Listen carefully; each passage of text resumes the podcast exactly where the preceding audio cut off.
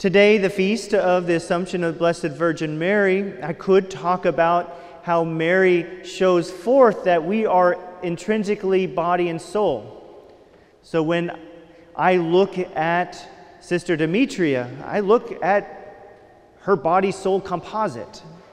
And that one day all of us, uh, hopefully, will have our bodies resurrected to join our souls in heaven, just like the Blessed Mother has her body and soul in heaven. That's also why, for instance, we treat our bodies with great dignity, uh, especially after death.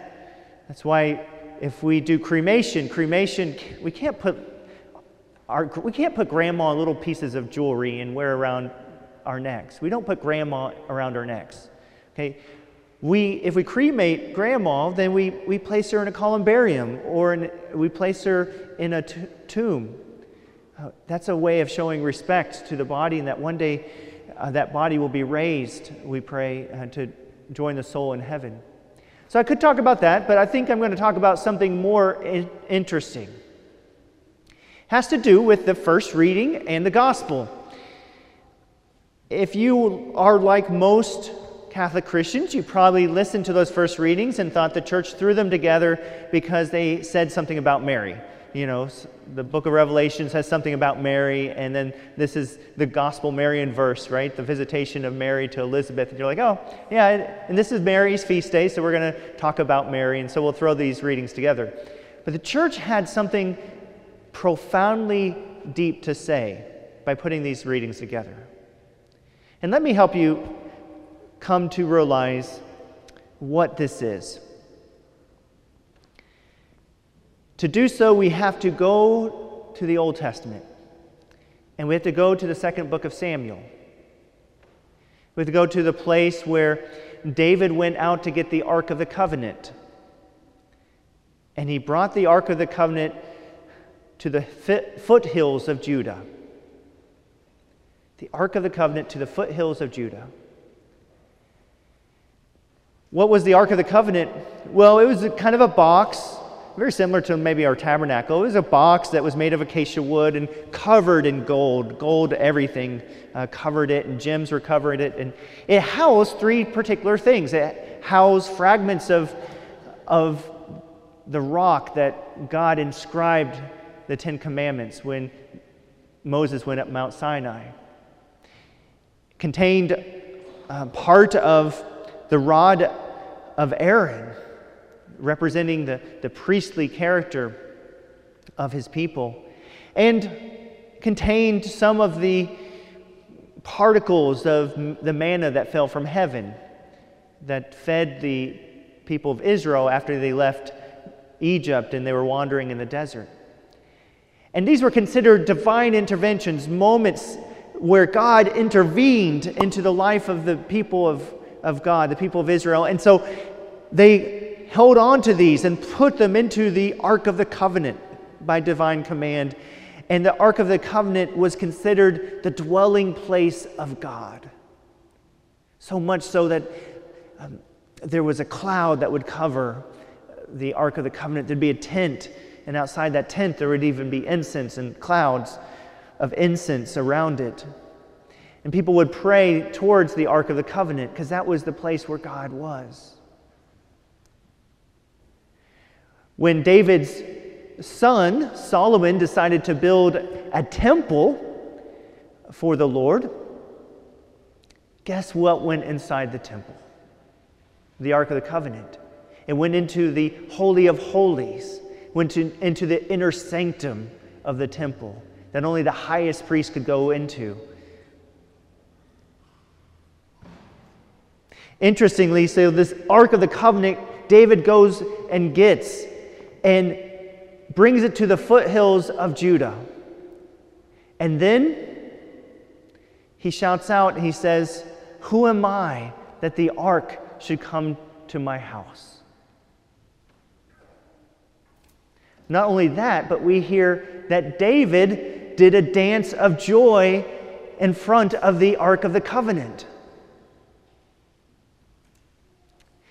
Now, I say these things, and maybe you're already making the connections, but if not, let me jump to the gospel with the visitation. Mary set out in haste to a town in the hill country of Judah. For you and I, we would just thought, okay, this is just Uh, geography that is being presented to us. But to the first century Jewish listener, they would have instantly cued in and said, Ark of Covenant. There's something about the Ark of the Covenant that's being described here. What is Elizabeth's first reaction when she sees Mary? Who am I that the mother of my Lord would come to see me? For us, we think, okay, well, that's kind of a cool greeting. But for the first century Jewish listener, they would have known that's what David said, would have been very close to what David said. And what happened in the womb of the Blessed Virgin Mary? What did John the Baptist do? He leaped for joy, right? A sort of, a sort of dance. So, what, what's happening here is that Mary is being presented clearly as the new ark of the covenant. The new ark of the new covenant that God has with his people. What is that new covenant? And well, it's, it's the very incarnation of Jesus Christ. It's the Word made flesh, the Word becoming meat uh, or flesh. It's the babe in her womb, which is the lawgiver, the ultimate lawgiver, who gives us the new law, the law of love, the greatest commandment love your neighbor as yourself. Love the Lord your God with all your heart, mind, and soul, and love your neighbor as yourself. He's the one that is the high priest par excellence, the one who will sacrifice himself to bridge the divide between God and man so there would no longer be that divide that through the grace of God, man could not go. And he would offer, offer himself as a king, offer himself to be the provision for the people, the very bread of life, the manna from heaven. See, Jesus in the womb of Mary had these three characteristics clearly as priest, prophet, and king and he was or is the new covenant, and Mary is the new ark of this new covenant. To go a little bit farther, let's take a look at that first reading that we had today. Man, that was a great first reading, Book of Revelation. Most of us are scared to read Book of Revelation because it talks about weird creatures and all this, and we don't know how to read it. To read the book of Revelations, we have to have a key because it's apocryphal language, and apocryphal language is symbolic, so we have to have a key. If you need a key, for it. If you haven't gotten it, then go to Scott Hahn's work, The Lamb's Supper, and you'll get the key. Uh, you can email me too, and I'll send you a copy. So, what do we see here in, in Revelation chapter 11, verse 19? Well, first of all, Revelation chapter 12, verse 1, we hear about a woman clothed with splendor, with 12 stars around her head as if a crown. If we back up to verse 11, 19, remember the very first words of this? It says, The heavens opened up and the temple could be seen. And inside the temple in the heaven, there was the Ark of the Covenant. And the very next line is, And there was a woman clothed in grandeur with 12 stars around her head. Why? Because she is the ark. She is the ark of the covenant that has come down for us. Now, this is a glimpse into the into eternal realities, right? And the time and space continuum in the book of Revelation is, is beyond our conception. Here we're thrown into the original fight as, as Lucifer and the other demons rebelled against God's plan to become flesh and for us to be saved. And we see Mary part of this battle. She's part of this battle. Interesting. The old ark of the covenant was oftentimes brought into battle so that God would fight on behalf of the people of Israel. The people are faithful, amazing things would happen. Now, Mary, the new ark, continues to fight on our behalf.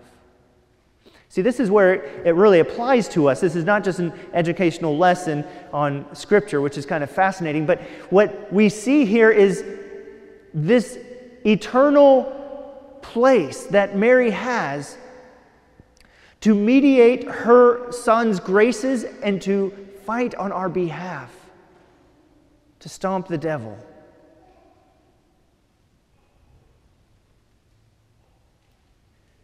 For you and me, we need to go to her in time of doubt, and she'll stomp that doubt. We need to go to the Blessed Mother in the time of temptation and ask her to pray and intercede for us. And she will. She'll give us signs, reminders to open ourselves up to her Son. She constantly looks to mediate, send forth the graces of her Son to you and me.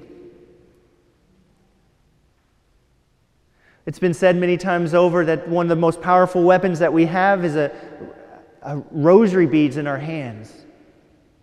As we pray and ask the, Our Lady to pray and intercede for those who are against the church or against what is good and true.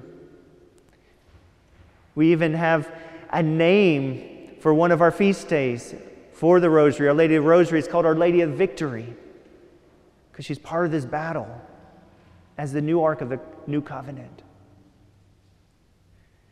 For you and me, we need to remember to bring her into our life, whether it's through a rosary or a simple Marian devotion like the Angelus, or even just saying, Hey, Mama Mary, Send me some of your son's love because I need it right now. Whatever it might be, she'll be glad to intercede for us as the new ark of the new covenant so that we may live eternally uh, for and with her son Jesus as she reigns in splendor with her son Jesus. Amen.